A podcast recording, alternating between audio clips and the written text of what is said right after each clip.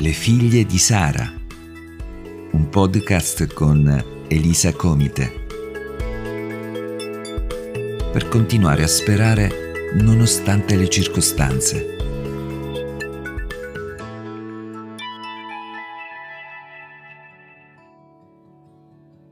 Buongiorno carissimi. Oggi voglio parlarvi dell'amore che ama senza condizioni. Il titolo è Amare senza ipocrisia. Purtroppo, a causa dell'egoismo, assistiamo a tutt'altro che a questo tipo di amore. Qualche giorno fa ho avuto modo di ascoltare una famosa attrice che aveva scritto una lettera a Dio, precisamente Paola Cortellesi. Mi ha colpito molto una sua affermazione. Il mondo attorno a noi vive solo di un amore arido. L'amore arido precisamente, è proprio un amore pro- povero di sentimenti. Io so che la Bibbia, però, ha tutte le risposte. Ecco perché voglio condividere con voi questa mia riflessione sull'amore. Mi sono ispirata ad un verso della lettera che l'Apostolo Paolo ha scritto ai Romani. L'Apostolo ci invita e ci incoraggia ad amare proprio in questo modo, un amore che ama senza fingere, senza maschere, un amore di puro cuore. Il, il capitolo in questione è il um, numero 12 al verso 9 e dice così, l'amore sia senza ipocrisia, detestate il male e attenetevi fermamente al bene, amatevi teneramente gli uni gli altri.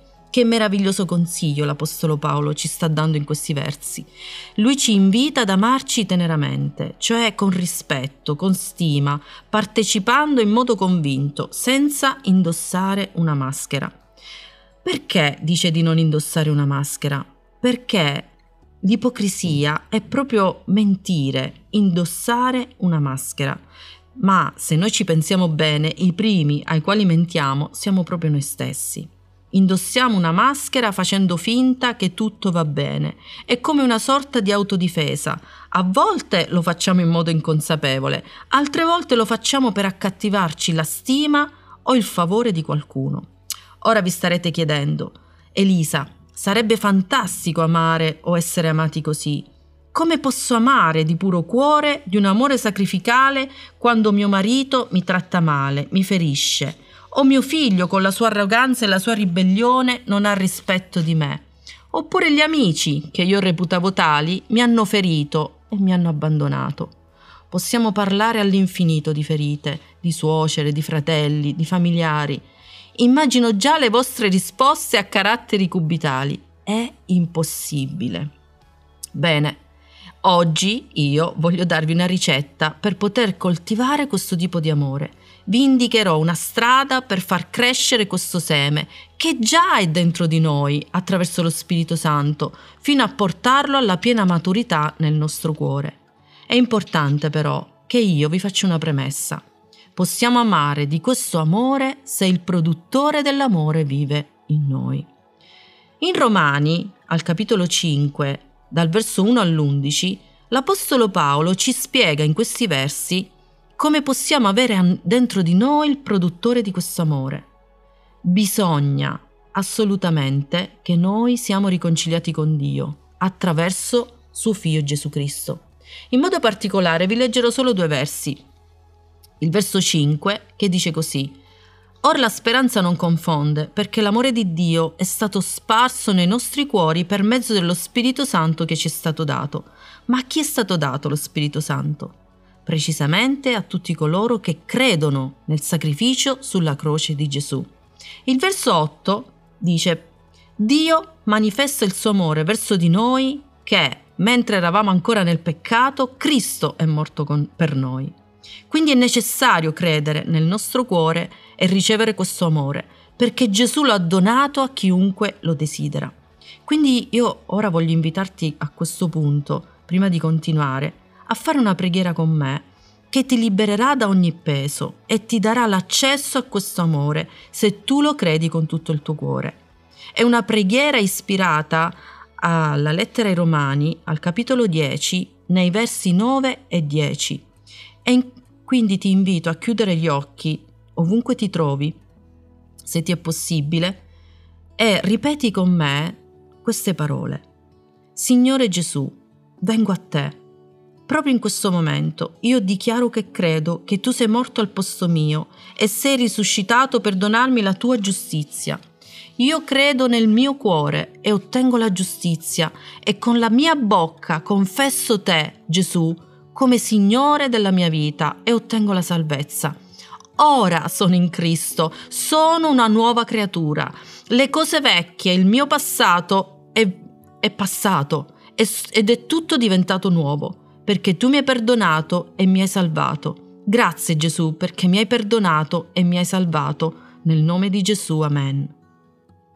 Quindi con questa piccola preghiera tu hai il diritto di ricevere questo amore che viene a dimorare nel tuo cuore attraverso l'autore dell'amore stesso. Ora, ritorniamo allo scopo di questa riflessione. Voglio aiutarvi, attraverso questa riflessione, a sentirvi liberi dalla pressione causata da ferite, da incomprensioni e da amarezze. Praticamente voglio aiutarvi a svuotarvi. In greco una delle forme più alte dell'amore è kenosis, che vuol dire praticamente svuotarsi. Questo ci fa pensare a Gesù. Egli ha amato noi fino al punto di morire, rinunciando al suo posto accanto a suo padre, a Dio stesso, e ha lasciato e l'ha scelto, l'ha lasciato quel posto ed ha scelto di divenire uomo. E questo è scritto in Filippesi al capitolo 2 verso 7 e ve lo leggerò dalla versione The Message. Quando venne il momento, mise da parte i privilegi della divinità e assunse lo status di schiavo. Divenne umano. È stato un processo incredibilmente umiliante. Gesù non ha badato al prezzo. Lui, parlando con Dio, con suo padre, si è fatto due conti e ha detto, ne vale la pena ci voglio andare io, mi sacrifico io, pago io il prezzo. Lo ha fatto per amore. Egli ci ha dato tutte le risorse per amare di questo tipo di amore. Ora tu puoi dirmi, ma Gesù era Gesù. Sì, però non devi dimenticare che Gesù era anche uomo. Lui è nato dal seme della donna, da Maria. Quindi permetti allo Spirito Santo di dirigere la tua vita. Lui ti aiuterà a far sì che questo amore cresca e maturi. È vero, è un processo, non dico che è semplice, ma con la sua grazia, col suo aiuto, non è impossibile. Abbiamo a nostra disposizione l'amore agapeo, cioè lo stesso tipo di amore di cui Dio ci ama, un amore senza condizioni. Lui ha scelto questo mezzo come olio che lubrifica gli attriti nelle relazioni. È vero, quando l'anima viene ferita non sempre è facile accordare i sentimenti, le emozioni, ma in quei momenti il desiderio più grande, è vero, è quello di chiudersi, non permettere a nessuno più di ferirti. Ma Dio ha già tracciato per noi una via d'uscita quindi io ti invito a non permettere all'indifferenza, all'amarezza, ai pensieri di vendetta di fare il nido nel tuo cuore. Questo amore è potente e ti libera. Sì, perché quando tu lasci agire la parola di Dio nella tua vita, ubbidendo ad essa, facendoti aiutare dallo Spirito Santo, non avrai paura di amare di puro cuore o con riserve. In questo modo la parola di Dio, che è viva, curerà come un balsamo le tue ferite e cadranno le tue difese. Sarai libera di amare e di lasciarti amare. Verranno situazioni difficili, è vero, ma non ti travolgeranno. Le affronterai con la consapevolezza che sei amata dal Padre e ne uscirai vincente. Sapete, ubbidire non è piegarsi alla volontà di qualcuno, ti piaccia o, o non ti piaccia. Gesù ci ha mostrato l'esempio e lo leggiamo in Filippesi al capitolo 2 verso 8. Vi farò vedere qualcosa di grande, di potente che ha fatto per noi il Signore Gesù Cristo. E dice così, non ha rivendicato privilegi speciali, visse una vita disinteressata e obbediente fino a morire sulla croce. Ora tu ti starai chiedendo, perché io dovrei ubbidire? Cosa c'entra l'amore incondizionato con l'ubbidienza? A questo punto voglio spiegarvi il vero significato di ubbidire. Ubbidire deriva dal latino da ob audire, e, detto in poche parole, vuol dire prestare ascolto, cioè tenere in alta considerazione le indicazioni o la volontà di qualcuno fino al punto di farle prevalere sulle nostre, semplicemente come un atto di fiducia o di amore. Se solo ritornassimo al vero significato delle parole, non avremmo difficoltà a coglierne l'essenza o lo scopo. Probabilmente hai avuto solo delusioni e sei stata ferita da persone che neanche ti aspettavi, tuo marito, promesse mai mantenute dai tuoi genitori. Io so che già hai pregato molte volte e Dio non ti ha mai risposto, ma ti posso assicurare che Dio ha tutta l'intenzione di parlare al tuo cuore. Ora è come se ti trovassi nel deserto, non, vedo, non vedi altro che sabbia e nessuna speranza. Sì, Dio sta attirando la tua attenzione sta cercando il tuo cuore, la tua disponibilità e io voglio presentarti un Dio che non hai mai conosciuto.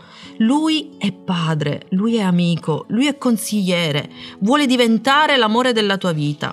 Sentirai il suo amore incondizionato scendere sulle tue ferite e nel segreto della tua stanza lui ti dirà Amata, ti ho aspettato, non vedevo l'ora di stare con te, di tenerti in braccio, di stringerti forte a me se tu lo desideri con tutto il tuo cuore, da oggi potrai sentirti amata in questo modo incondizionato. Questo avviene assolutamente attraverso la tua fede. Imparerai ad avere un profondo timore per Dio, un, un rispetto profondo per Dio, il produttore dell'amore puro. Comincerai a prestargli ascolto, terrai in alta considerazione le sue indicazioni. Egli ti ha dato tutte le risorse perché questo si realizzi nella tua vita, per vivere una vita felice, in pace con te stesso e con gli altri. Sapete, il tipo di, am- di, di amore di cui vi sto parlando è descritto in questi versi nella Bibbia, in Prima Corinzi, al capitolo 13, dal 4 al 10, e io ne citerò solo alcuni. L'amore è incredibilmente paziente l'amore è gentile e lo è costantemente con tutti. L'amore si rifiuta di essere geloso quando altri stanno bene. L'amore non si vanta dei propri successi, né accresce la propria importanza. L'amore non manca di rispetto, non cerca egoisticamente il proprio onore. L'amore celebra con gioia l'onestà e non trova gioia per ciò che è sbagliato. L'amore non si irrita facilmente, né si offende rapidamente. L'amore è un luogo di rifugio perché non smette mai di credere al meglio per gli altri. L'amore non prende mai il fallimento come sconfitta perché non si arrende mai. È proprio così. L'amore, l'amore incondizionato di Dio che vive dentro di te, non si arrende mai. Ecco perché Dio vuole portarlo dentro di te per ora è un seme, ma lo vuole portare ad una piena maturità affinché tu veramente ti senti così amata, profondamente amata e non avrai più timori ad essere a, a riversare anche su altri questo tipo di amore, a condividerlo con gli altri. Quindi dopo aver letto questi meravigliosi versi della parola di Dio, Dio stesso ci sta incoraggiando ad avere una vita autentica, senza fingere che tutto va bene. Quindi io voglio invitarti a fare sì che questo balsamo nel, scenda nella tua anima e acquieti i conflitti che hai dentro. Comincerai a guardare la tua vita sotto altri aspetti, sotto altri occhi. Dopo aver ascoltato tutto questo sull'amore, come possiamo amare o continuare ad amare con una maschera? Dio per primo ci ha dato l'esempio di un amore sacrificale, si è privato del suo unico figlio e l'ha dato a noi come mezzo di riscatto. Oppure la madre, l'amore di una madre per un figlio, anche se soffre, la madre ha la febbre, non dice provvediti da solo, bensì si alza dal letto, va e prepara il cibo al suo figlio. Soffre per amore, rinuncia al suo dolore per un bene maggiore. Voglio incoraggiarti a metterti in contatto con noi per iniziare un percorso se lo desideri. Ti aiuteremo a, tra- a, conoscere attraverso la parola di Dio, a conoscere meglio Dio. Pregheremo per te. Scrivici al nostro indirizzo email lefiglie di Sara chiocciolagmail.com. Voglio ringraziarti per aver ascoltato questo podcast. Ricorda di condividerlo con altri. Senza saperlo potresti essere d'aiuto per qualcun altro. Dio ti benedica, a risentirci alla prossima puntata.